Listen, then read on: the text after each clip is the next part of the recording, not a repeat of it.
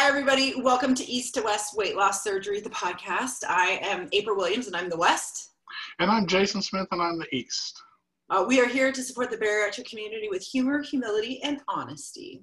Uh, today's episode, we're super excited about. A few weeks ago, we asked the community what questions you had about weight loss surgery or things related to weight loss surgery, and you guys responded with a ton of great questions. So, all we're going to do is just move down basically your list of questions and, and, and address them, and hopefully, we will will cover something that, that you really wanted uh, we wanted to know. Uh, but before we do that, we realized that uh, the, the state of the nation is, is a different state than what it was just a few days days ago. Uh, so Jason and I would like to kind of address um, what's been happening in our nation. Yeah, we did. We definitely did. Um, we wanted you guys to know that uh, we support this community, and uh, not only this community, but uh, we're aware of the state of the nation, and we stand in solidarity with the people of color, with the people um, who are, you know, much like us, much like we believe, the allies uh, that also stand with the people of color. Um, all lives cannot matter truly until Black Lives Matter. Uh, that that way we can all, you know, stand on the equal playing field. We understand that. April and I have had discussions about this off camera. We know that uh, changes need to be made, um, and we're mourning with the nation. That's something that we definitely um, are are speaking about, and we wanted to let you guys know that um, you know it's uh, we've we've dealt with very unprecedented times since 2020 has began, regardless of whether it be the pandemic, and now we're dealing with uh, race relations that have been going on for far far too long. Um, you know the it's something that people have tried to bring to the forefront of people's minds and for whatever reason it just never never had enough steam until now. Uh, i do believe that uh, with the death of george floyd uh, moving forward we are really starting to see some serious change come about and that's something that this country definitely needs. Um, i myself am married to a woman of color. My children are mixed. So I, you know, I've been an ally for many, many, many years, uh, even before I met my wife. So uh, this is not a fight that's new to me, uh, but the education seems to be for a lot of people. And, you know, we're going to do the best we can to stand with you guys and try to keep this at the forefront and push until serious changes are made. And uh, we just wanted you guys to know that you're not alone. We understand you we empathize with you and we will stand with you. And i think it's important what i what i just want to share is that you know i i have never spent any considerable time with any person of color. I have one uh, black friend. Uh, i was never educated by by any persons of color in my public school career. I just uh, that's not the the community that i have ever been a part of. And uh, I'm obviously a public school teacher. I serve and I learn and I work with a lot of students of color. And the learning that I've done, even since becoming a public school educator, uh, has been, oh, I feel like lifetimes. And then when the death of George Floyd happened, the conversations that I've been having with my family, who every member of my family is white, are conversations that we've never had before.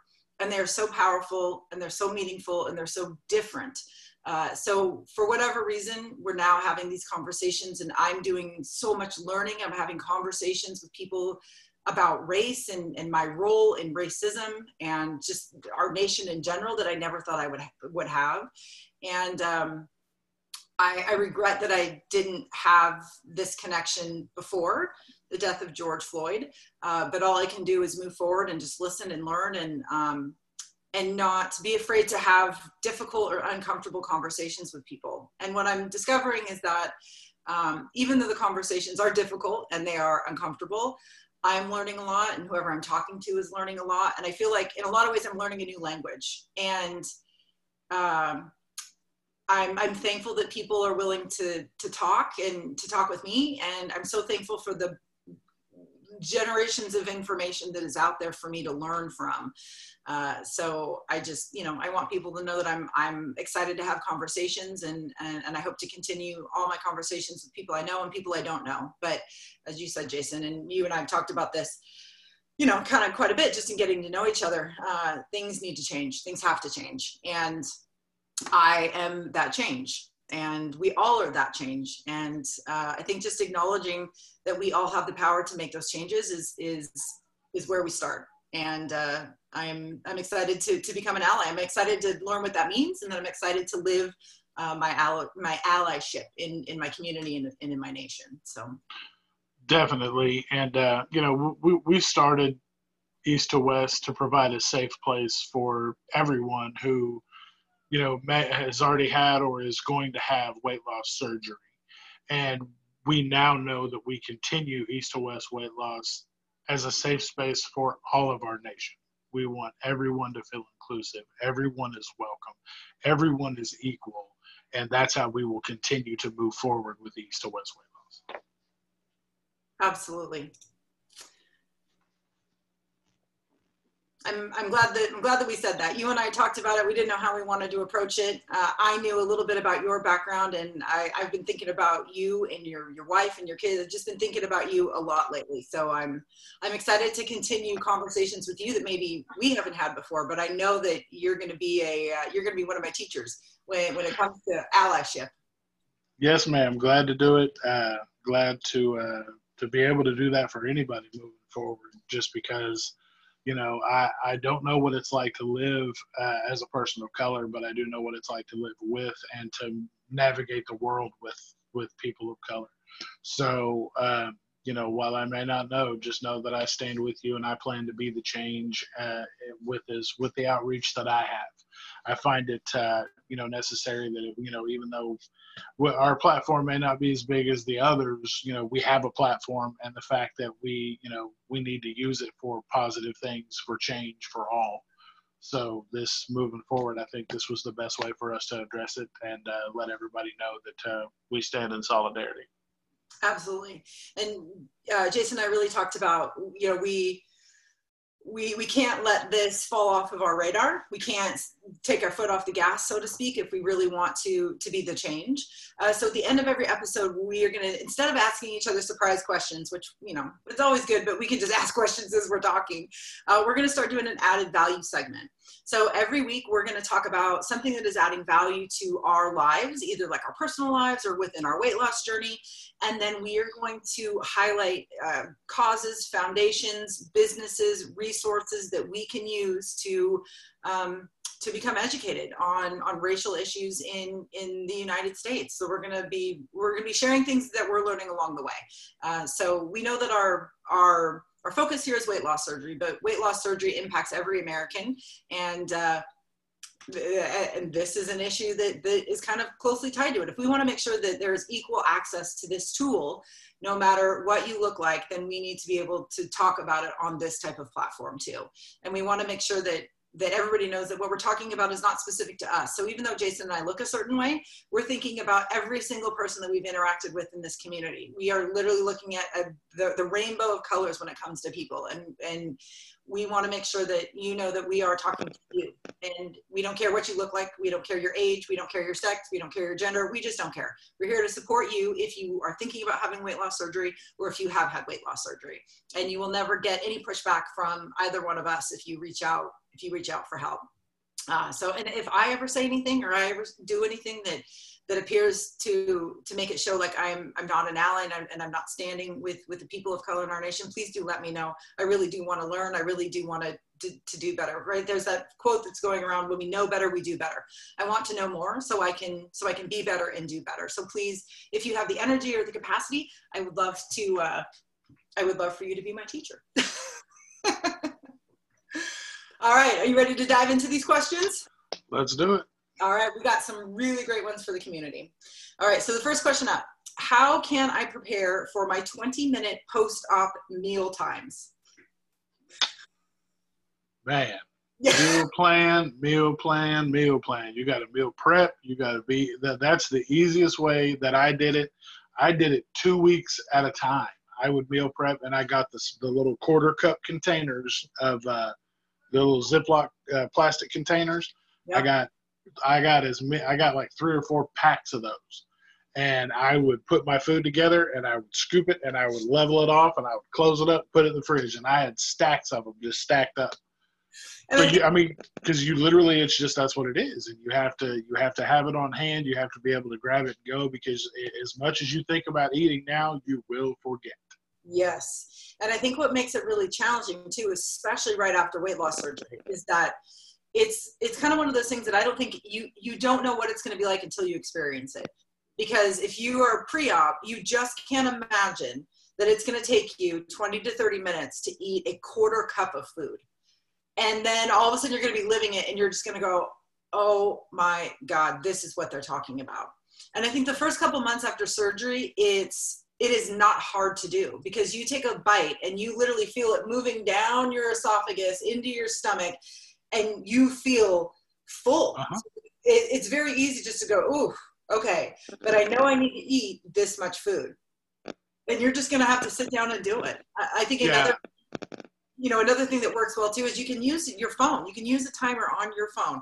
Set your timer for 20 minutes and just say, I'm going to sit down and I'm going to eat this meal for 20 minutes. Uh, it can be hard not to distract yourself. It can be hard to not like grab your phone or watch TV. But I think the the power in timing yourself and then just focusing on, on your food is that this is really kind of your opportunity to have a conversation between your head and your body right? Where you're really checking in with what's happening. You're, you're checking in with what you're feeling as you're eating something.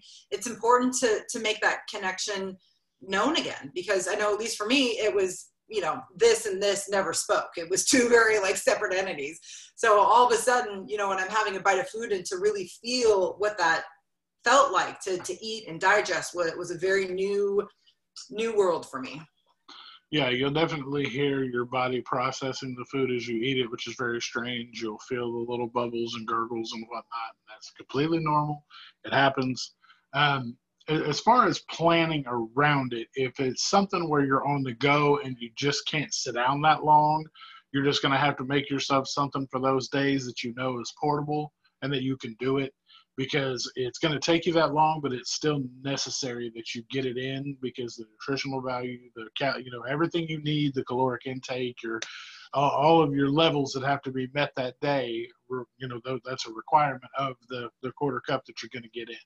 So whether you got to take it on the go with you, which I would highly recommend doing something like that, um, but the, the the 20 minute meal plan will will prep you on its own like you don't have a choice. Like the April said, it's it's going to take you that long to do it. So yeah. if it's something where you feel like you you like I said, you need to be on the go, then you need to do something that's on the go friendly because you still got to get it in. Absolutely. You know, and, and another thing that might be helpful too is just now. So if you're pre-op, uh, time yourself eating a meal now right? You you might think that it's taking you a certain amount of time to eat something, but until you actually time yourself, you just don't know.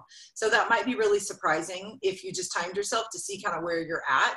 Maybe you already are taking 20 minutes to eat your meal, so really nothing is going to change. The only thing the only thing that will change will be the quantity. Uh, but if you're scarfing down, you know, a huge meal in five minutes, that's also not healthy. So right. Yeah, so maybe just to you know to do that to kind of gauge uh, where you're at would would probably be helpful. And count your 50, count your 50 chews as well while you're doing that pre-op. So that way, because that, I mean, that's a majority of what takes so long to eat in the first place is that you got to chew things 50 times before you swallow it. And that takes time. So, I mean, oh, yes. measure that out, time that out, kind of see what you're doing. You'll realize it's a little easier to do than and it, it's kind of interesting, right? We so today Jason and I were recording two episodes in one day, so we took like a half an hour break in between, and both Jason and I knew we needed to take a break because we we needed to, to eat something, and we and we both had something, but we both ate it much faster than what we normally do, and I and I know he and I were both sitting here going, oh god. Oh, I ate that too fast. I mean, you're just so uncomfortable. I'm like trying to lift up my bra, and I'm like, oh God yeah so it, it sounds weird but it's it's going to become your preferred way of eating chewing a lot and taking time because you're just going to feel so much better after your meal so uh, don't let the 20 minute meal time be the thing that talks you out of surgery it's not a big deal not a big deal not at all Okay. Anything else for that question? Are we good? I think we're good. Okay. Moving on to the next one. Uh, question How can someone build confidence before and after weight loss surgery?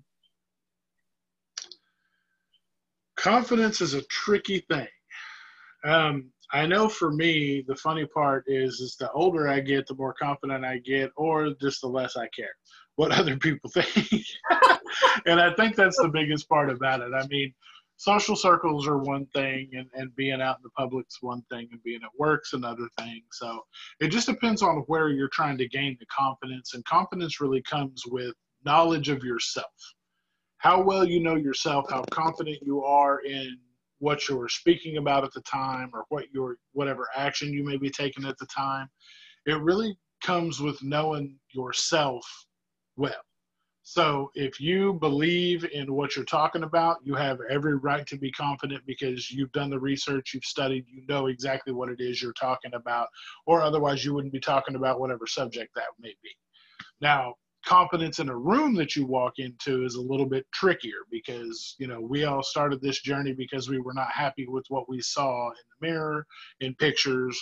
You know, we when we look down, we're just not thrilled with what's going on yeah. with the package that we have put ourselves in. So, for that, you just have to realize that that's not something that you're going to change overnight.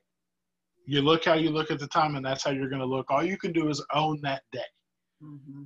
You have to really, and, and this is something that I came up with I would say a year before I had weight loss surgery because I was kind of kicking it around, kind of toying it around, toying around with it.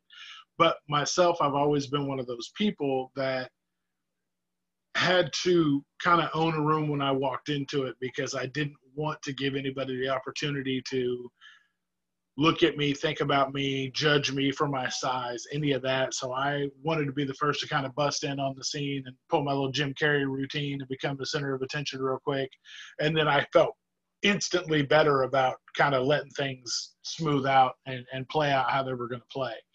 Um, I've done a lot of on camera stuff, whether it's just going live on Facebook, going live on Instagram, doing things where I was comfortable communicating with people and like training stuff at work, doing, you know, going through classes to train people.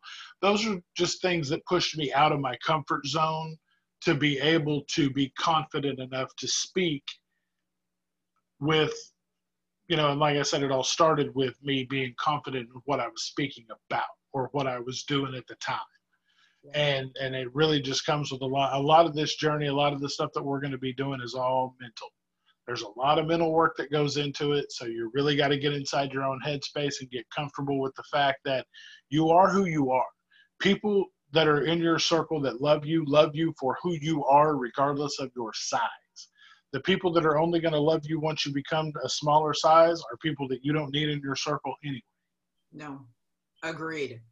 And I think what, what makes confidence so hard for people is that if you want to grow in your confidence, you have to step out of your comfort zone and you kind of have to do some things publicly. And I think the reason that people don't feel confident is because they just have never done those things. And it's a risk. And anytime you you make something public or you know or anytime you try something you're opening yourself up to risk. You're opening yourself up to pushback or negative comments or you know negative emotions. I mean it's it's you know it's not fun. But what builds our confidence is taking those steps right? Doing doing some things publicly and then bracing for impact. And what usually happens is nothing hits you. You you've just talked it up you've just talked it up in your brain. Uh, so you know being acknowledging some risks that you're going to have to take and acknowledging some some public things that you might need to do is what is going to to build your confidence. I mean it's like a muscle. Um, you know i think J- jason i mean you and i would both consider ourselves you know some pretty confident people. But every now and then we get stuff thrown our way and it chinks our armor and it doesn't hurt less. It just means that we have practiced um, we, we, we've practiced being public. We have practiced our values. We live our beliefs. So when those things come at us they still hurt but they don't hurt for very long. Or they they hit us and then they just kind of fall to the ground. Uh, and I think for me, that's probably the biggest advice that I could give about confidence. Identify what you are already good at, or identify what you already know, and then work on building building your confidence around that item right? So if you are if you're an excellent scrapbooker if you if you are an avid reader if you love to cook if you are a great fisher person right? Whatever it happens to be that's your that's your thing. And practice that and do that well and start sharing that with the world. And the more that you share the more that you realize it's not quite as bad as, as what i thought it would be right. Well and, and also one of the biggest things about confidence come, that comes with confidence is also staying grounded. And a lot of you know what you'll find is is you can be confident about something and you can put it out into the world and you may have some people that come back and have something negative to say or may just not they just may not be on the same level as you to agree with whatever it is you're putting out into the world. Mm-hmm. but those things also keep us grounded in our confidence so that we don't try to ascend to this you know godlike level where we think that we're you know way more than there's confidence and then there's arrogance and you know you don't want those two you don't want to blur that line yeah. so with that I, I believe that you know the fact that somebody actually has the the forethought to say, you know, I want to know how to gain confidence, but you know that that shows that you don't want to be overconfident.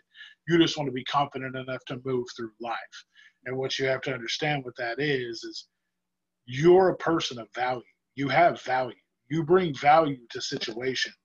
You just have to believe you just have to believe that like you're you have to own the fact that you have value and you're bringing value to conversations you just have to figure out what that value is and like april said you have to own that that's what you have to you know you put that forth into the universe and those are going to the, the people that gravitate towards that are going to be the people that you need to surround yourself with. That's such a good point. and yes and that is so true. Everybody is valuable. And if you don't even think that you're valuable yourself then you're never going to grow in your confidence. You you you have to find the value you have to find the value within yourself before you can spread it out to the world. That's a super good point uh, the other thing that i was going to say is that when i was struggling with my weight and my body issues before weight loss surgery uh, one of my really good friends she asked me you know well who do you follow on instagram and I was like, I don't know, some artists or this or that or family and friends. And she's like, well, why don't you follow people who look like you? And I was like, uh, because people who look like me aren't worthy of being followed. You know, I mean, in my brain, you're just thinking like, why would I follow fat people? I don't want to be fat, right? I'm struggling with that.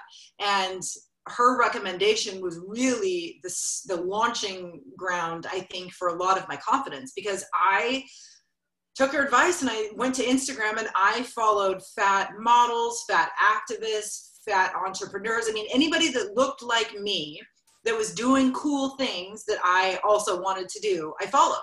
And then all of a sudden, my feed was filled with people who looked like me doing really cool shit and i was like oh so this is all this is just me like if they they can do these things i can do it too uh, so it was just a huge help for me in, in, in growing in my confidence where I was at at the moment. And I continue to follow all of the, the people who I followed when I was a larger size. And I'm so thankful that I am because it continues to ground me in it doesn't matter what your size is, you can do awesome things. And it doesn't matter, and it's okay for me to want to live my life at a different weight. It doesn't mean that I'm judging somebody else. It doesn't mean that I've turned my back on like the body positive or the fat positive community. It just means I need to do something for my health and living at the weight that I was living at was not the best choice for me.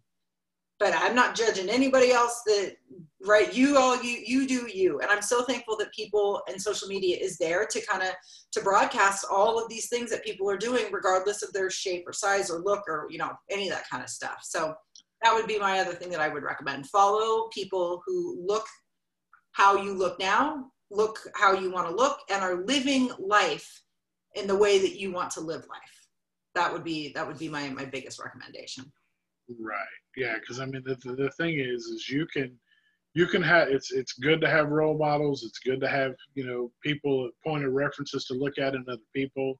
I've done that myself. I know april's done that as well. So the, the the one thing that you want to avoid in that situation is is you want to avoid thinking that your progress will be their progress. Your progression will not be the same. Just because you guys start off with the same body type, you guys start off at the same weight. Do not expect everybody's journey to be the same because it will not. I know we've talked about this before, but we cannot stress this enough.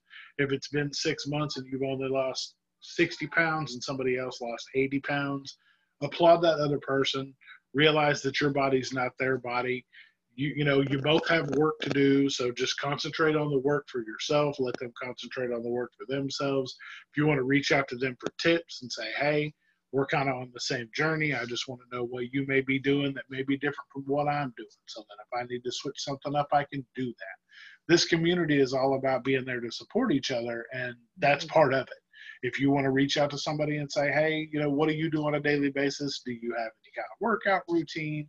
You know, becoming familiar with other people that that look like you, that are on the same journey as you, is only going to help you. I've never had anybody say that they have too much help. No thanks, I, I, this is too much help. I'm going to back off now. Thanks. I appreciate. I don't need your input because I have so much help that this couldn't possibly do anything for me. Mm-hmm.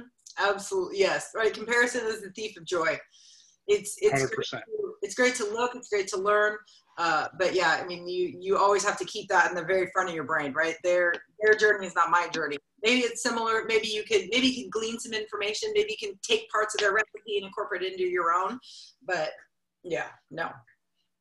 Awesome. All right. Uh, next question. Oh this is the question that you and i feel bad about talking about. Uh, the question is have you had negative side effects? Jason and I both, every time this comes up, we're like, uh, he and I have both had a, like, could not have gone better experience. We have had no negative side effects. Um, I mean, I'm almost a year out from surgery. I can eat everything, including carbonated beverages. Um, like really high sugary foods definitely don't make me feel great. But I think, you know, when, when you're when you're looking when you're looking into weight loss surgery you get that long list of like well here's some like not so serious side effects and then here's like some really serious side effects and you and i just we haven't had anything i mean nothing and and I just want to preface this by saying I love all of our community. I appreciate all of you, and if you're having struggles, I deeply, deeply am sorry for you and your struggles. I just have skated through this like Nancy Kerrigan prepping for the Olympics. I've had zero issues. I I am thankful that I have not had the issues because I've been in direct contact with people that are struggling, and I feel awful for those people because I know I know that it feels terrible and you know you everybody talks up the surgery is the best decision they've ever made and I still stand by that 100% and I always will but I can definitely see how someone who is struggling and is on day four or five post op and has not still been able to keep an ounce of water down. I can see how they can look at that, and look at me, and go, "Yeah, thanks, asshole. I, am glad that it was the best decision you ever made." However, I'm throwing my guts up, and I think I've seen stuff that I ate when I was two that I just threw up about an hour ago. So you can kiss my ass, and I, you know, I feel terrible for the, for the people that are struggling. I know that, that you guys are out there. Uh, it gets better. It definitely gets better. It, it, will it will be worth it. I can't tell you when, but but I, I, promise you it'll get better. Um, you definitely have a cheering section. We're championing for you guys because we know it gets better and we just want you guys to see that and once you start catching traction and getting on the on the downhill slide from all the bad stuff you'll see it too and you'll be you'll be happy as well you know and, and it's it's always a challenge because weight loss surgery absolutely comes with risks. And you need to be aware of all i mean all of your risks. I mean jason and i acknowledge you run the risk of dying when you undergo surgery any type of surgery. Um, and I, I follow people on Instagram who after surgery have had a heck of a time with like acid reflux or um, heartburn.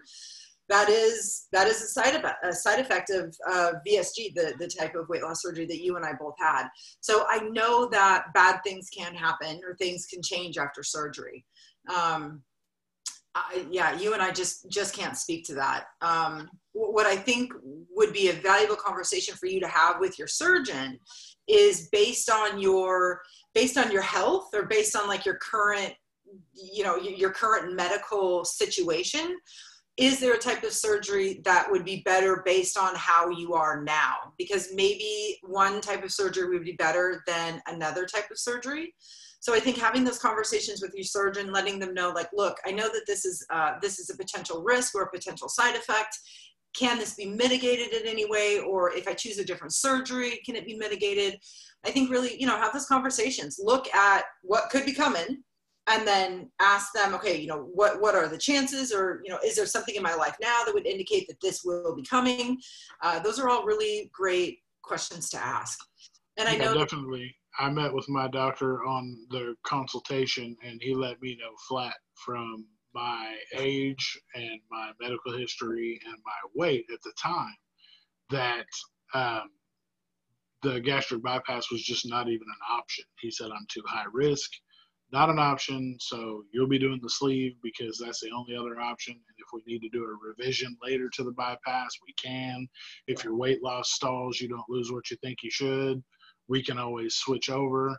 Um, and that's just for me I, since i've been lucky enough to, to be this way i'm sticking with this i'm going to make this work i'm going to find a way luckily my weight loss is on track like it's supposed to be i've had a couple of stalls fought through those types of things but i'm back on track now dropping like i'm supposed to so I, i'm, I'm going to be good. Wherever i land with this is where i'm going to land and i'll be good with it. I don't need to go back under for anything. Yeah no. And i think what what's also important to to, to keep in mind is that you're really not recovered for up to a year after you've had your procedure. So wonky things are going to happen the the moment you wake up until you you know I really as, as Wendy as my therapist describes it she said you're just going to sit down to a meal eat it as normal never think about food or how much you're eating or any of that and then you're just going to go oh crap that's usually the indication that you're that you're healed because everything is normal. Um, and you know like jason you were saying people are reaching out to you you know they're frustrated they can't keep anything down. They're also two days out of surgery. And you have to you really have to remember that you have completely jacked up your insides i mean either your stomach has been removed you have had your plot your plumbing redone i mean you have you have majorly messed up your your abdominal cavity. You have really pissed that off, and that is going to take some time to heal, and it's going to take time to kind of get back to normal. So sometimes what you experience right after surgery, or the first week or month, you know, two months, things are just going to be weird, and um, things will happen, and you're going to think, "Oh my God, I've messed this up forever, and this is how life is going to be forever." it's more than likely not. It's just you recovering. It's your body getting used to your to to your new normal.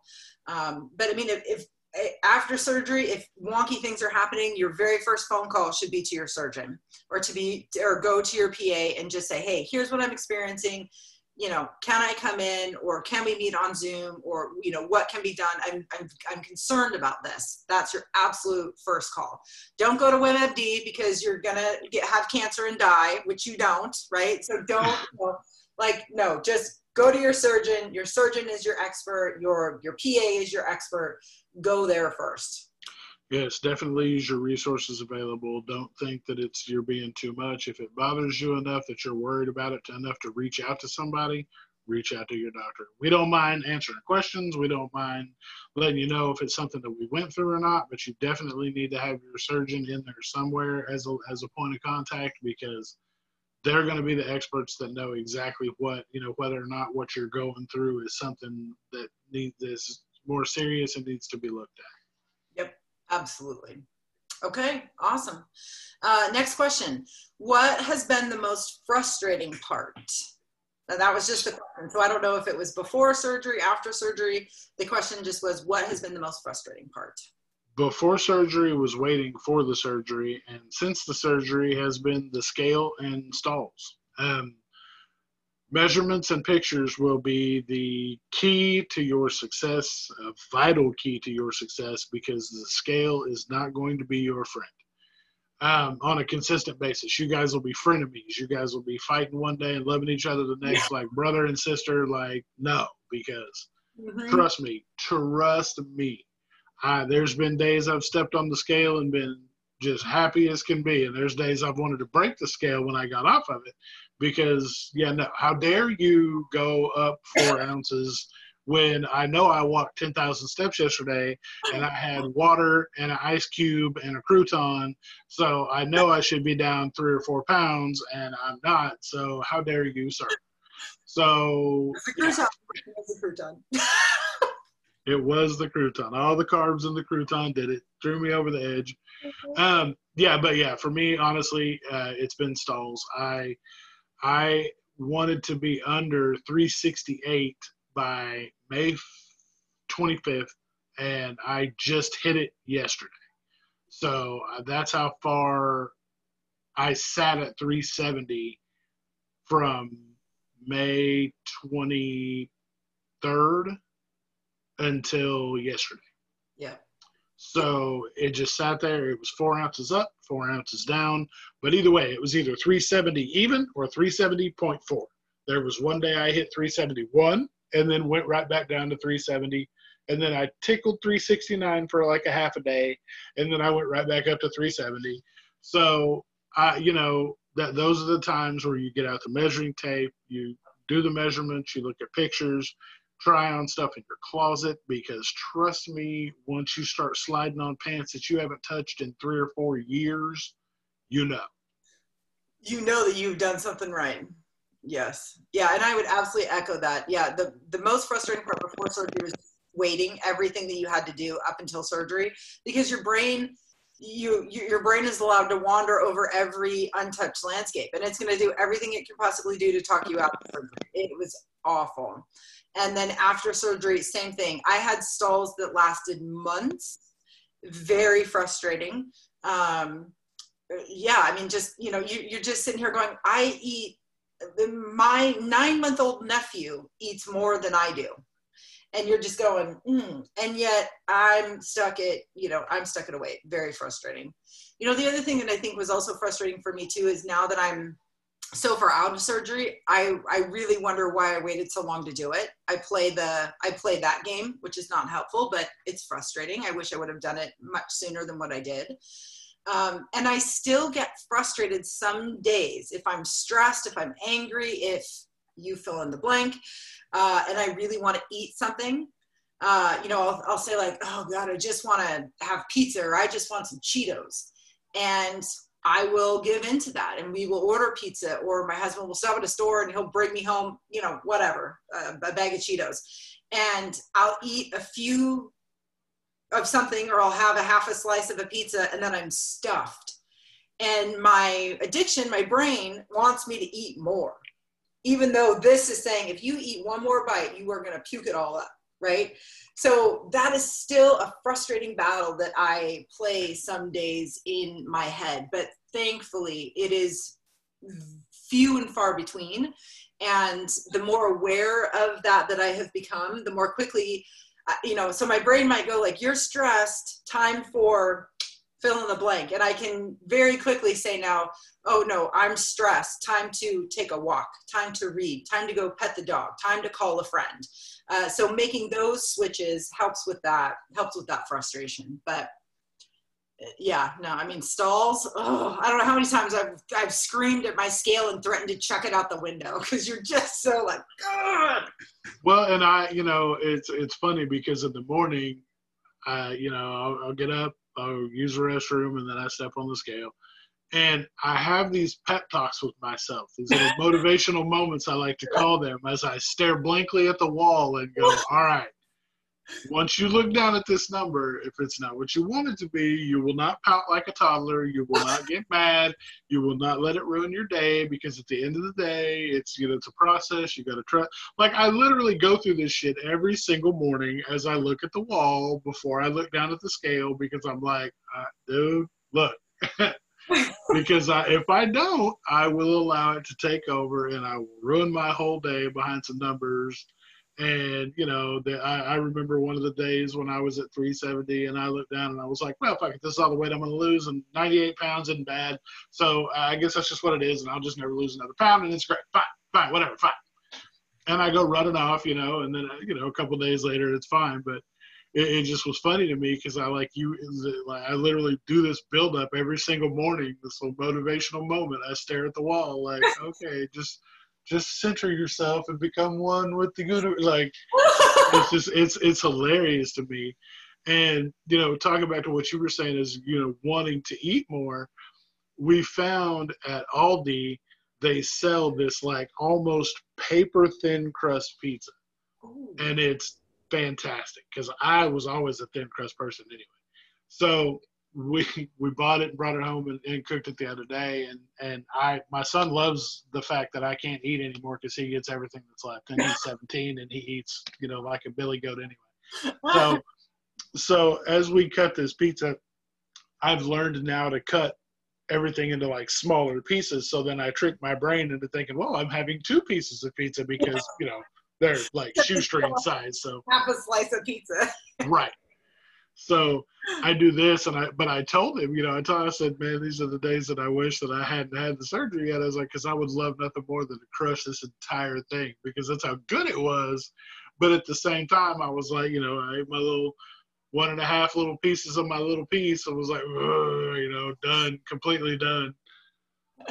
But yeah, it's the, those things happen. They come up, and you know, it's it's not that it's bad to want like when you're eating something that's so good you wish you could eat more of it. Like those things are going to happen, and that's perfectly fine. Yes. It's just the fact that you don't push yourself into trying to eat more and make yourself sick that you know yes. you want to steer clear from. Yep. Yep. No, The the the frustration is real. All right. It's, at times it is. Mm-hmm. Okay, our next question. Uh, it's more of a statement, but I guess, well, it's a statement and a question. Why are all program gu- guidelines so radically different? Science is science. Yes, we talk about this often. Every single person that we have talked to, it sounds like we all have had like different requirements to actually get to surgery. Uh, so who knows? Because yes, the science is the same science behind you know the different types of weight loss surgeries. I I personally believe that the reason that the that the requirements are different is because surgeons have different ideas about who would be the best candidate for weight loss surgery. And being where i'm at now knowing that the real work that comes with having weight loss surgery is mental if they're going to put a bunch of barriers in front of you your your mental strength they're really testing your mental strength right? So it's well if i can do 12 hoops and if you can jump through all 12 hoops maybe you're going to have a better chance of success after weight loss surgery. Um, because every step every hoop everything that they ask you to do while I'm there is a or I'm sure there is a medical reason for doing it, it's still a flipping hoop, and it's still a chance for you and your addiction and your brain to go, oh, you know, six nutrition appointments that's a lot of work, and that's pretty stupid, and you're really not going to learn anything new. So why are they making you do this? This is ridiculous. You just need to lose it on your own. So you're going to drop out. Uh, and I think that they're really trying to weed out people who are just not in it for the for the long game, right? That just don't have the the mental capacity. Because I went to all my nutrition appointments, I really didn't learn anything new, uh, but I still had to go. So just to get through all of those requirements, all of those steps, all of those hoops means that you have contemplated what this is going to mean for you every step of the way and if you can get to the finish line, you're going to have a better chance of success.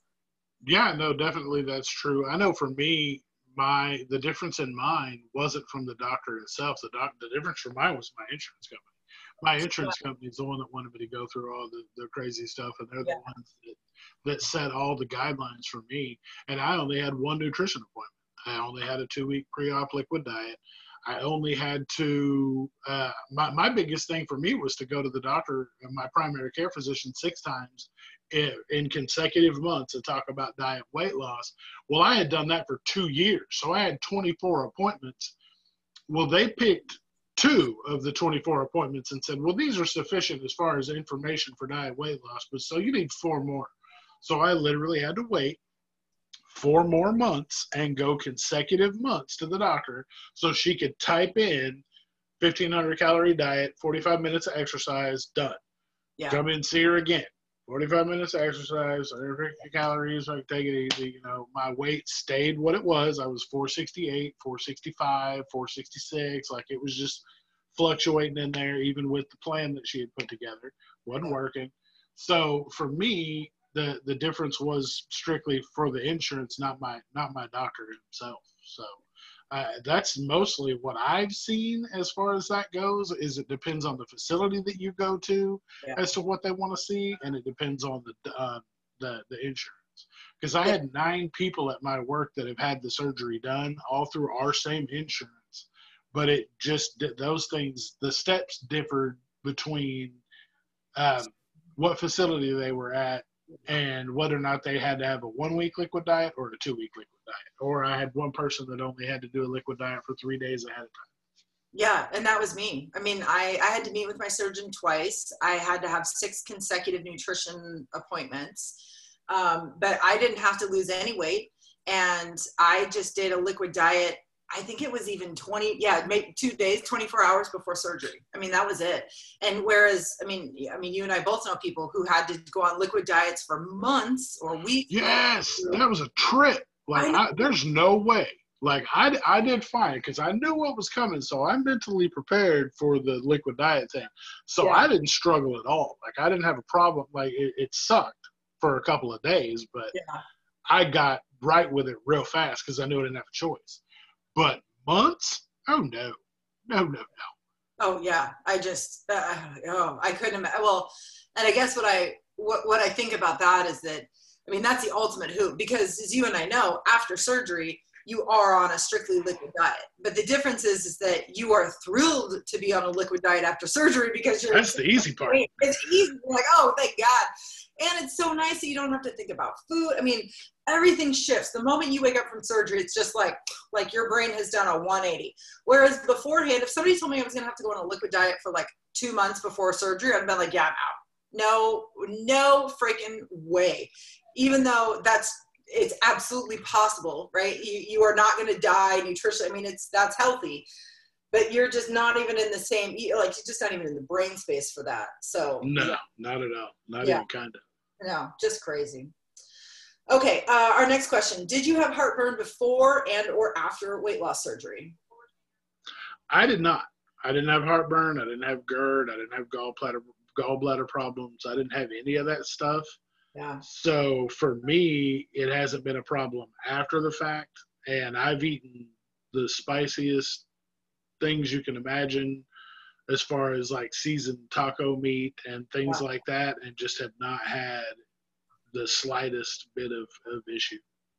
yeah i'm the same way i mean after, before surgery i maybe once a year had what i'm pretty sure was probably heartburn but i mean I've, it's never been something that i've really experienced or been diagnosed with or anything like that um, and i have not had any issues since then i do notice that if i eat if i eat too much then it's very uncomfortable and i feel like stuff is kind of traveling back up so i don't know if that's heartburn but that's just because i've been an idiot and i've eaten too much so i rectify No. that by not eating that much you know in the future No, you'll you'll know the feeling of heartburn because it's basically like taking when you're when you're warming up a charcoal grill and you just take one of the briquettes that's nice and glowing red and you just swallow it. That's what heartburn Oh. feels like. Oh. So okay yeah, if if you've never if you've never had that fantastic sensation, then uh, yeah, you're lucky. Uh, I you know I it's something that I went through very rare before surgery. Like I I may you know I, it was a like a once a year type of deal for me. I've had it depending on what I ate or when I ate or all that kind of stuff. Yeah. My wife suffers from it. She hasn't done it since she's moved to the whole food plant based type of diet. But before that, when she was eating, she'd have heartburn so bad she'd have to drink aloe water. Um, she'd drink apple cider vinegar in the middle of the night. Like she'd be in the bathroom throwing up because there was just acid caught everywhere. oh my so god she would aspirate on it. So for her, since she switched to the whole food plant based, it's just not a problem anymore. So hopefully, when she's looking at, we're going to switch her over to my insurance in October when open enrollment comes, and then she's looking to have the surgery after the first of the year. So I'm hoping that it's something that stays away post op and it's not something that comes back. Okay. Yeah. I mean, I, I follow somebody on face or not on Facebook. I follow someone on Instagram, and uh, she has had just a hell of a time with heartburn after weight loss surgery, and you know, not a lot of not a lot of answers and not a lot of relief for her. So I definitely that doesn't look like fun at all. Uh, but I know that that is one of the side effects. That is one of the known side effects. That a very small percentage of the people who undergo weight loss surgery will suffer from heartburn afterwards. And, and I think it sounds like the solution is is most of that most of those people who suffer for that have had VSG and then they switch to bypass and that tends to that does something different because you're basically taking your stomach offline so you don't have that acid anymore. But right. yeah, I don't know. So I'm very thankful that I do not uh, breathe fire often. Agreed. Uh-huh. Okay, uh, our next question What vitamins do you use? I just use over the counter multivitamins. I use do one for like the hair, skin, and nails, and then I do another that's just an overall multivitamin. Okay. Uh, one a day. Take my stuff in the morning with all my other because uh, I still take a thyroid pill, still take uh, blood pressure medications because even though I'm no longer as big as I once was. My blood pressure's not, but I say it's not budging. It's come down quite a bit, but it's not where it's supposed to be. The doctor's still not happy with it. But that's something that runs in my family on both sides. Um, grandparents were not big people at whatsoever, and they all had just super high blood pressure, took blood pressure medicine to the day that they all passed. So, I mean, my mom, poor, you know, my mom was five foot eight, weighed 115 pounds, and her blood pressure was high as hell till the day she passed. So, I mean, the doctor did everything they could do to try to get hers under control and never could. So, I'm assuming I'll be on blood pressure meds for you know forever and the thyroid pill forever. But I take all that stuff just every all in the morning at one one shot, so I can be done for the day, and then I come back and hit my hit my gallbladder pill at night because I'm not trying to have those those issues. Yeah, no. Um, so when I before surgery, I purchased the Bariatric Fusion. They, I think they're kind of like all all in ones. They were the chew or they were the pills. The gummies. Oh, you did the pills. I did the pills, and then I realized that swallowing anything right after surgery was not good. I just couldn't do it. So then I switched to the gummies or the chew, chewable tablets and that helped me actually get my vitamins in uh, during that stage. And then when my stomach healed, I wanted to switch back to the pill form because I just didn't like the the taste, the gummies or the you know just they were chalky. I just didn't didn't enjoy them. Uh, so then I found a, an all-in-one, but it had competing forms of calcium and iron.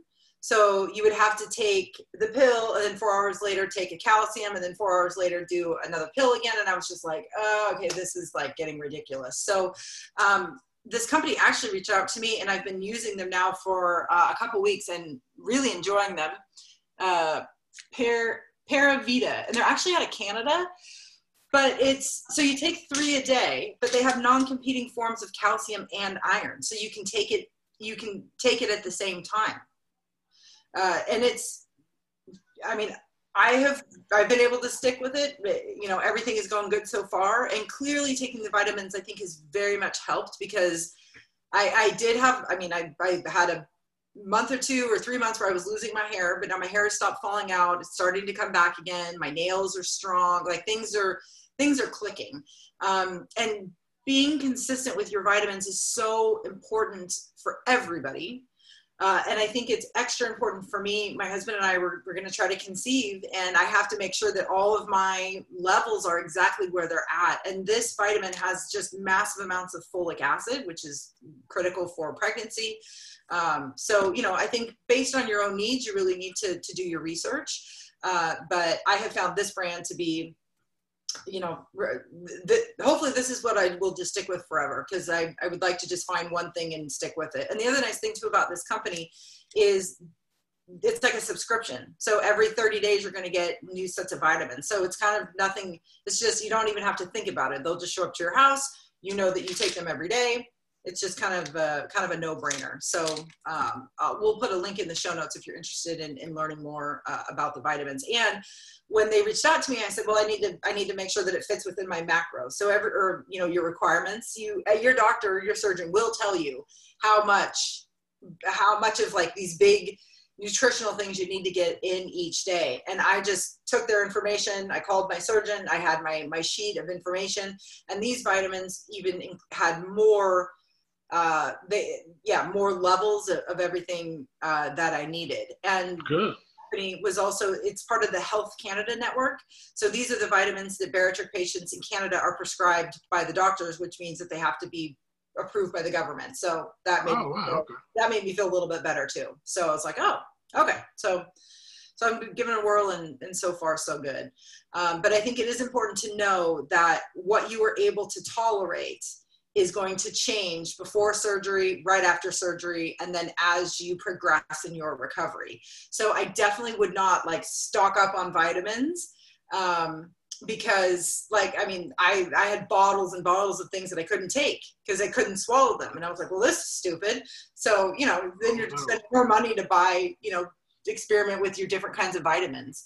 Um, so yeah, you know, just play play around with it. Ask your surgeon, ask your nutritionist what they recommend, and then definitely be thinking about how you're going to get your vitamins in the day after surgery and then the next couple months. I know that sometimes they make like um, stick or powder vitamins. I don't think they're quite as effective, but that could be a really good option that first month or two because you're going to be drinking a lot of water anyways. So then, you know, you, you would just need to, yeah, to continue to, to drink. Yeah, I would definitely say that uh, directly after surgery that you need to be looking into the chewable or the you know the the gummies or the melts or any kind of you know Bari Melt makes one that's a that's a really good one that you can try.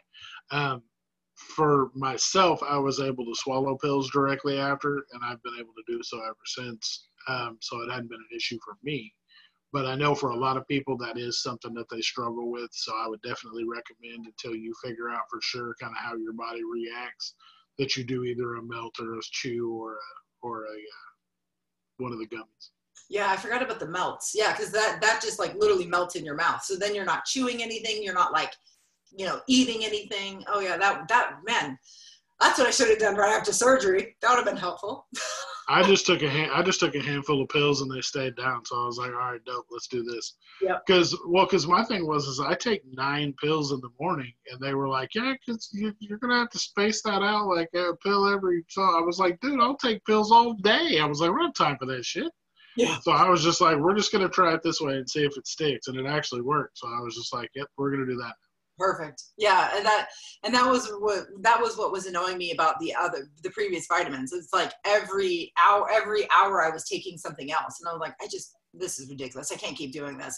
But yeah. i have a routine in the morning and i have a routine at night. So it's easy for me to get in vitamin morning and night and then in the middle i just take it with lunch. So it's like oh well, that's a no-brainer. And because you're taking such small you know your your daily your daily goal or your daily amount is divided up into three, the pills don't bother me even on an empty stomach. So, yeah, all kinds of things to think about. Good. Okay, and the very last question that somebody asked us uh, was How should I approach dating after weight loss surgery? So, Jason, you can see Jason's face. Well, Jason and I are both happily married. Uh, I've been married for close to 10 years. Jason, you've been married for a long 19. time. Eight, Jesus, 18. Just, just, just celebrated 19 on May 19th. Oh, look at you! Congrats. Thank you. So, Jason and I are not the experts in dating since we haven't done it in a while. Thankfully thankfully yeah we were also talking about that earlier today oh my gosh so one of my one of my great friends the woman who inspired me to have weight loss surgery her name is veronica uh, she is going to join us on a podcast episode and she is going to enlighten us on what her dating life has been like before and after weight loss surgery uh, she and I uh, talk about it every time we kind of get together. And every time I asked her a question, I was just blown away at her perspective on it because she is dealing with and thinking about and living through things that I would never in a million years have thought would be an issue dating before or after weight loss surgery. So it's just, it, it, yeah, it just fascinating. So we have an entire episode next week that is dedicated to dating before and after weight loss surgery. And even if you are married or even if you're not interested in dating, that episode she's so insightful. We just had yeah it's just a really really great conversation. I would encourage you to listen to it even if you are happily married or if you're not worried about dating somebody. We really kind of went down a rabbit hole of like yeah, it was just like what surgery has been like and why we decided to do it. And then like the surprising conversations we have with friends and family and just like, yeah, it, it's very much an all encompassing episode. So um, don't let the word dating scare you. Uh, it's, it's very much about just like what life before and after weight loss surgery is like for people in general. Definitely. Yeah. There's, there's a lot of good talking points in there that, that go way beyond dating. Um, but to answer the actual question at play, I, I honestly feel like approaching dating after weight loss surgery is something that you're going to want to be open and honest about um, because there's a lot of you know a lot, a lot of things that can fall in that you can fall into by not explaining what's going on with you to somebody who may not understand or who may not know. And not to mention the fact that it's a pretty good talking point. It's a way to get to know the person that you're that you're you know that you're spending time with. And that's going to be something that they're going to need to be on board for, sign up for, and realize that you know it's part of the package, it's part of the deal. Um, your there's going to be certain struggle points that come with it. There's going to be things that you can and can't do based off of that or things that you're going to be comfortable or uncomfortable with after the fact. And they're going to need to know about all that part when they sign up. So that's, you know, not only is it a good way to kind of get it out of the way in the beginning, but it's also a way to figure out if the person that you're you spend the time with is going to be in it for the long haul or, or not. Absolutely. You know, and when I think back to when I met my husband, so I actually met my husband on eHarmony. Um, I was in a horrible relationship, horrible, and I was in it for eight years, and finally, like, broke out of that relationship. And uh, and I think it was at the encouragement of my my friend and therapist at the time, but she'd said, you know, you should probably identify like what you're looking for in a partner which I had never done before. And um, and I remember I sat down and I started writing a list. And before I knew it, I had like a you know like a five page document of like all these things that I'm looking for in in a relationship. And um, I kind of forgot about it, right? I just said, here's what I'm looking for. Well, when I joined eHarmony, I was connected with a lot of people right away, and I had a lot of fun just practicing dating because I hadn't date. I mean, I really hadn't dated. I met this person in high school. We dated for you know eight years, and then I never really truly dated. So I went into eHarmony just thinking like, hey, I'm just practicing. I'm just learning what it means to to date, to be on a date, to be a date, all that kind of stuff. And I had a ton of fun. Uh, and then, you know, along the way, I was able to kind of recall like well this person doesn't fit these these things that, that i remember i wanted in a relationship. And it made it really easy for me to say like oh thank you next. You know basically it was just like this was awesome. I'm so happy i got to know you. Um, you know i don't think we're aligned in these areas or you know this just isn't going to work for me but i've enjoyed the time that i spent with you whatever right? It, it gave me a, a very clear way to check this person and who they were against uh, is this what i'm looking for? Even if they were very attractive if they didn't have the qualities that I was looking for, I could say no because I knew that my list was th- this is what I was looking for. And then when I got matched with with my husband with Grady, uh, you know, we we'd gone on a couple dates and it was going really well. And oh wow, this is this is really great.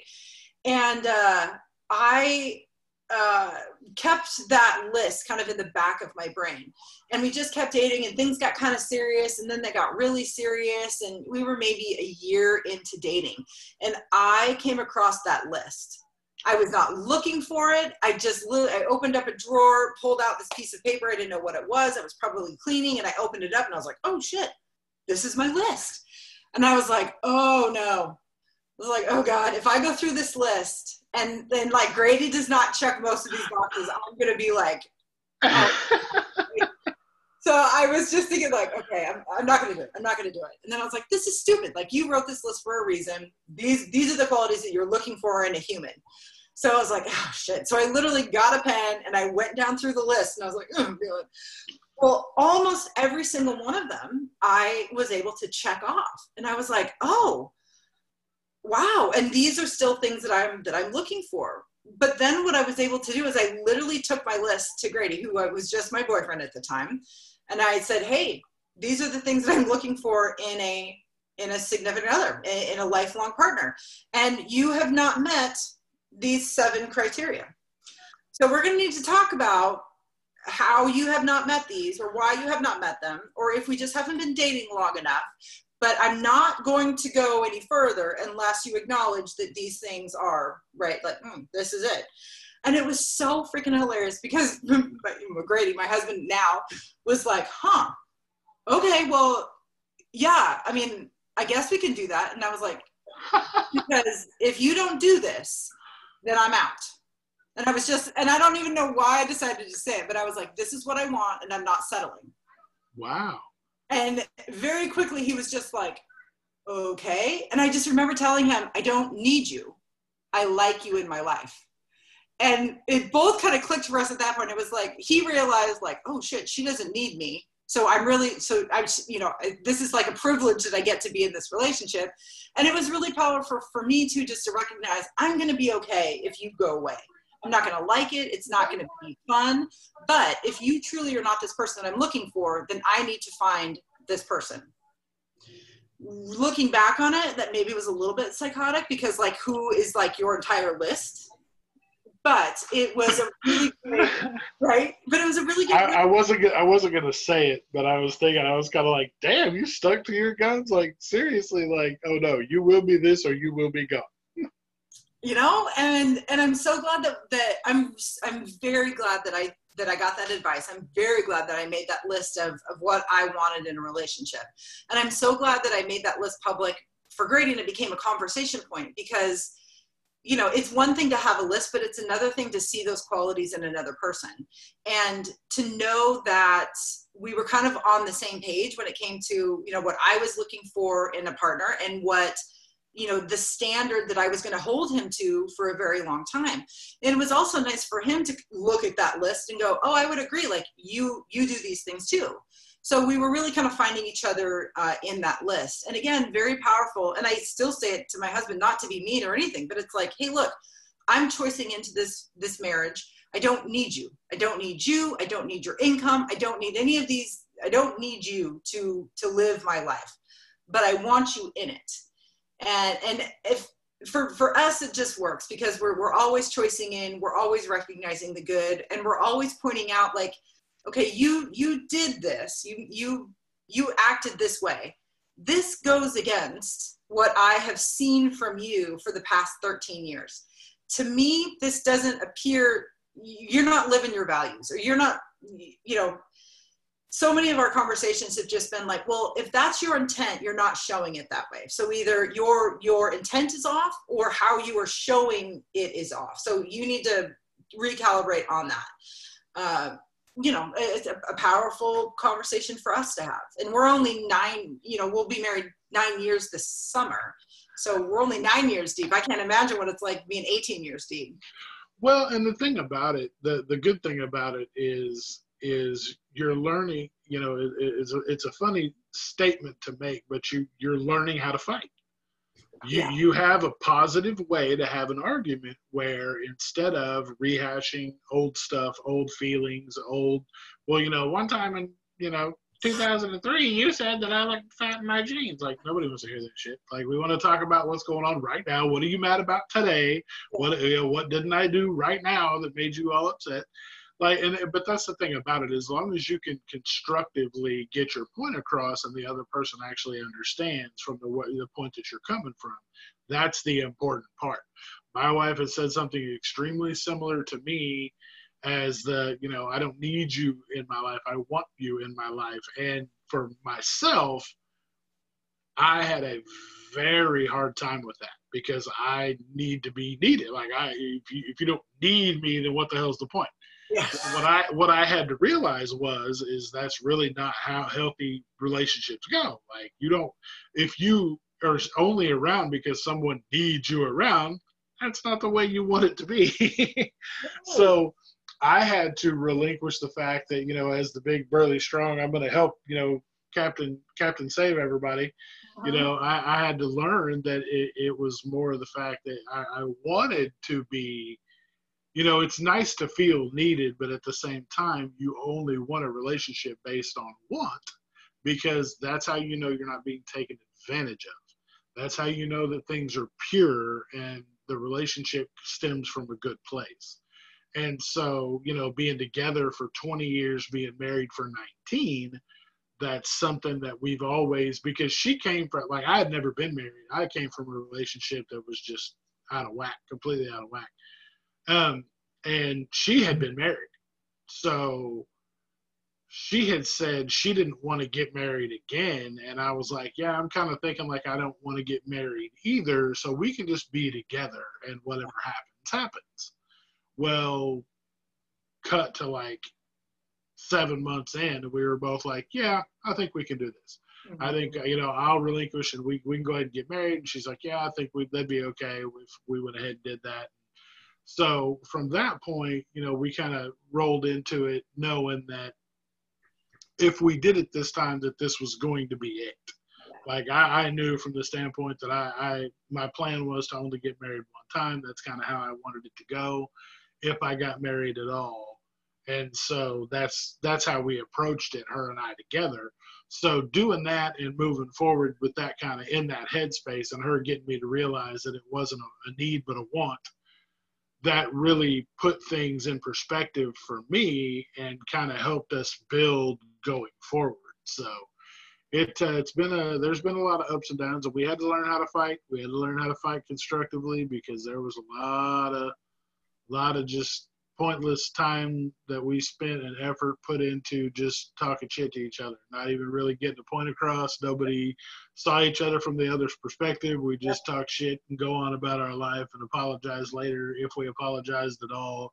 Yeah. So it, has been struggles. It's been bumps and bruises along the way, but highly worth it. And I would not inject myself back into the dating pool pretty much for anything in the world because I don't even I wouldn't even begin to know. Oh, I just no. I mean, after hearing Veronica's stories, just in the personal conversation yes. I had, I was just like, "Oh my god, I'm so thankful that I'm in a stable relationship." Oh. Well, you had a you had a you had a build a Grady workshop like build a Bear. You just build a Grady with your little list, so you I.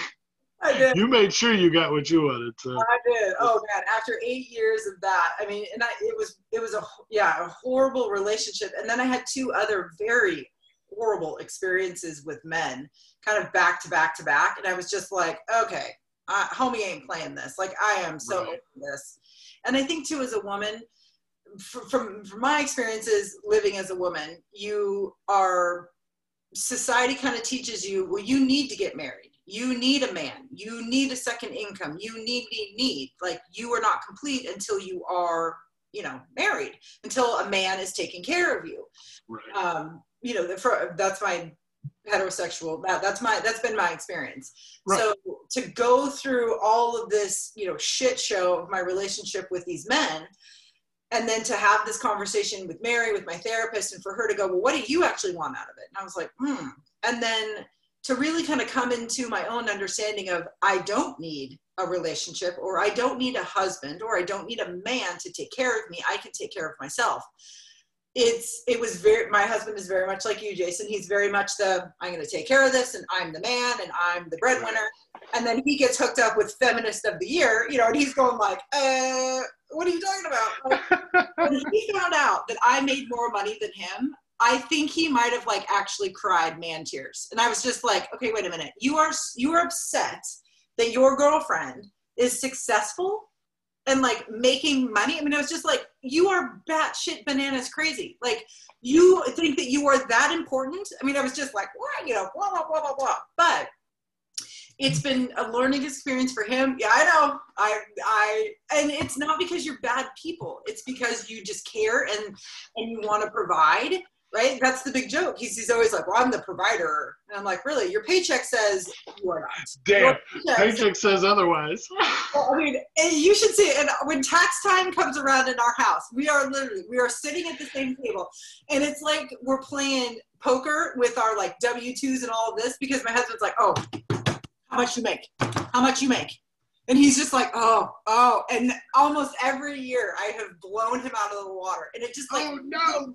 And his little man heart just hurts. But the flip side is that it doesn't matter. It's, that's how he is. It just means that he's extra motivated to continue to provide for us and our family. And he takes a lot of pride in his work. So when opportunities come for him to better himself, he's going to weigh that and he's going to go, well, yeah, you know, I could do that. And in the back of his brain, he's going, oh, my wife is not going to outmake me. I'm, I'm going to make more money than her. That's fine because I'll continue to live in a nice house and we'll go on vacations and you do you, boo. But good luck.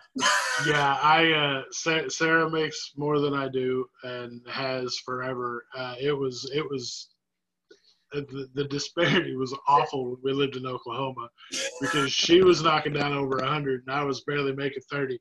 But oh. I loved the job I was in, so she didn't give me crap about it because we were good. Like we were taken care of, so she let me do the job. But uh, we got here and I caught up, you know, so it was it was cool. I got to a point where we were because she she lost income moving here to Florida because Florida's five years behind everybody else in the world. Mm-hmm. So she's trying to catch up, you know, trying to get them to recognize degrees and things she has that they just don't realize because apparently mental health's not a thing here in Florida, which is why you guys constantly see news stories about Florida people losing their minds because you know we're they're not sick, they're just crazy. Oh. So, so I thought it was the heat. right. Yeah. Exactly. Exactly right. Everybody's got swamp ass, and so they're just going crazy. So it uh it, it's funny though because this last year I was able to work enough overtime, get bonuses and things that I actually beat Sarah by a hundred dollars. Oh, and you would have thought I sold Microsoft in the '70s. You would have thought I had Bill Gates money because I ran around this house talking shit like I was it like you be like, you better call me Jeff Bezos from now on because I make all the money. Shut your mouth. Like it, it was. Uh, she laughed at me because she was just like, oh, you worked your little heart out. You beat me by a hundred bucks. That's awesome. Oh, that just makes it, it makes my heart you know well that I've got I've, I have a kindred spirit in your wife in Florida and you have a kindred spirit in my husband here in Washington. That's it. That's a hundred percent. Because boy, I'm telling you, you would have thought you would have thought I built the temples. Boy, I was running around here like, yes! I was oh. super excited. oh, I'm telling you, hey man, whatever keeps it fresh, whatever keeps it, you know, you gotta you gotta kind of compete a little bit, and if you're gonna compete over the welfare of your family, not so much of a bad thing. Uh, not at all. Not at all. So, so the takeaway from dating is my takeaway would be make your list of your must-haves and stick to your guns when dating.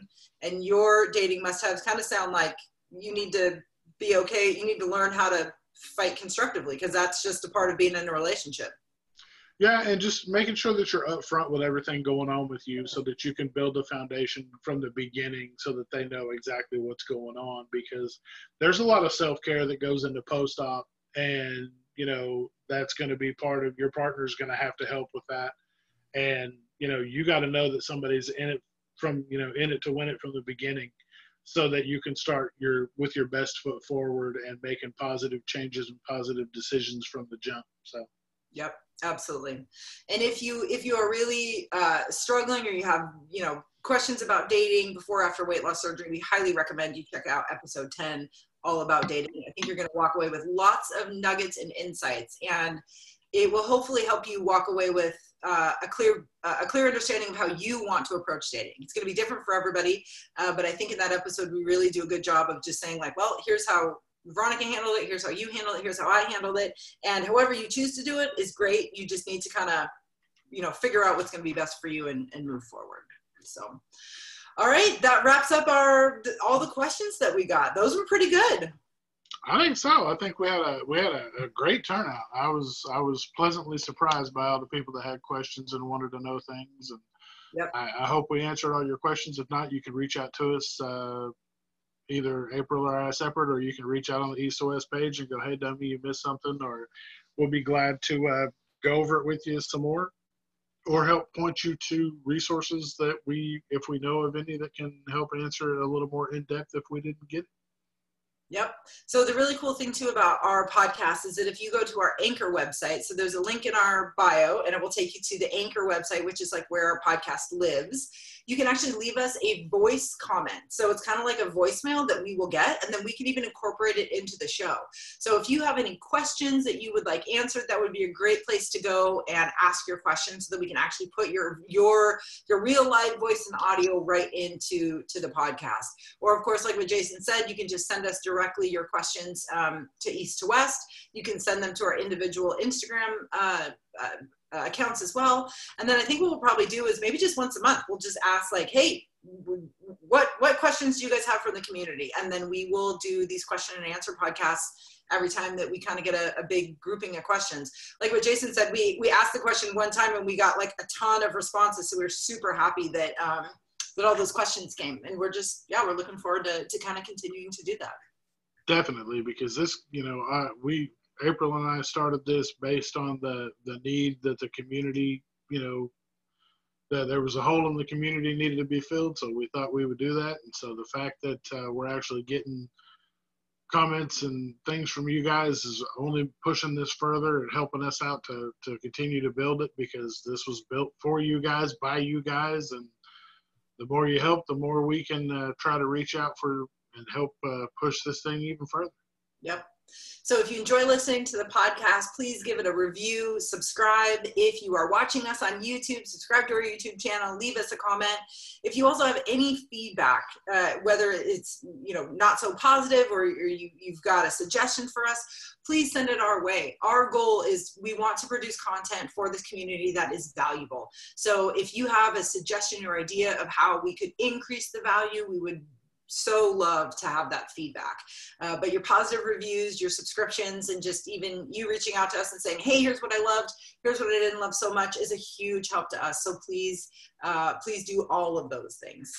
Definitely, please. Yeah, we we want to hear. We need to know. We're only going to get better with your help. Uh, so let us know. Make sure that we're hitting the spots we need to be hitting, and yep. all the information is valid. Because the biggest thing is is we only want to bring you guys content that's going to assist and help push everything forward. So, yep, absolutely. We, we need your help to do it. Yep. So, uh, like we said, at the end of our podcast episodes, uh, we're going to kind of switch it up and we're going to do an added value segment. So, uh, we quickly want to talk about things that are adding value to, to us and into our lives right now. Uh, so, I do have something I would like to share. I, um, ever since uh, the death of George Floyd, I'm learning about how I can support uh, people of color in my community and nationwide. And uh, there was a, a, South Sound magazine sent out a link for uh, black owned businesses. And I never even thought of looking into that or shopping or supporting them, not because I don't want to, I just, I didn't even know that was something right? Like to think of duh. So um, I, I searched my south sound business, uh, businesses that were uh, owned by people of color and i found a new coffee shop and i'm so excited to try it. It's called campfire coffee. They're based out of here in tacoma washington. They actually roast their coffee beans over a campfire. And i was like oh my god that's like so like awesome. And probably you know going to add the flavor. So anyways they've constantly sold out uh, but i finally was able to just get in my very first order. So i can't wait to let you all know. I'm going to review my campfire uh, coffee order and let every, everyone know you know what it tastes like. And the other really cool thing is that part of their um, mission is they want to make the outdoors more inclusive. And when I think about my state of Washington, like you live in Washington because you like to be outdoors and yet when i think about the people who i see outdoors most of the people look like me. But washington is a very diverse population very diverse population.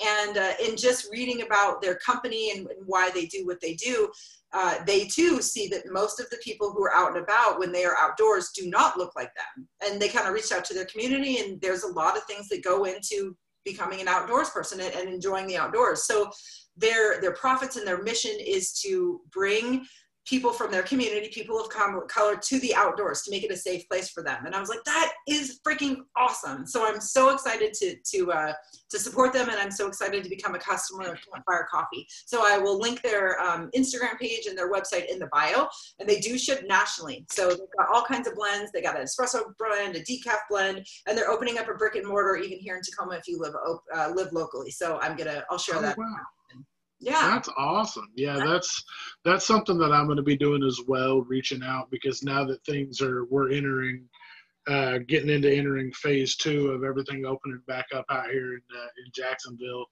i'm going to start researching uh, locally black owned businesses as well uh, getting into uh, supporting them. I know of a handful that i've been supporting you know since i moved here five years ago just because the the food is is amazing uh, for the places that I found little mom and pop corner shops that that do soul food and things like that that are just out of this world amazing. Wow. So I'm going to be doing that as well, getting into some some other ones that I haven't really learned about because I know we have quite a few here. So yeah. I'm going to do that, whether it be food trucks or whatever else it may be, and find find some more places to start uh, start spending some money. Yep. Well, and it was really interesting when I was talking to my one of my very close friends. She works for King County. King County is a very progressive county here in Washington State, and a lot of her like professional development work has been around equity. Uh, so she's a great resource that I can go to to to talk about things. And anyways, we were talking and we were exchanging book ideas. We're both avid readers, and I was like, "Oh, I've got this and this these three books that are in my Amazon cart." And she just stopped me and she's like, "Have you thought about ordering those by a black owned uh, bookstore. And I was like, I never in a million years would have thought that. And she sent me the link. I was able to place my order with them. They're all back ordered, of course, which is great. It means everybody's reading it, but I purchased them through the bookstore instead of Amazon. And it's like, that is such an easy, painless transition for me to make. And it's supporting, you know, it's supporting my, my neighbors.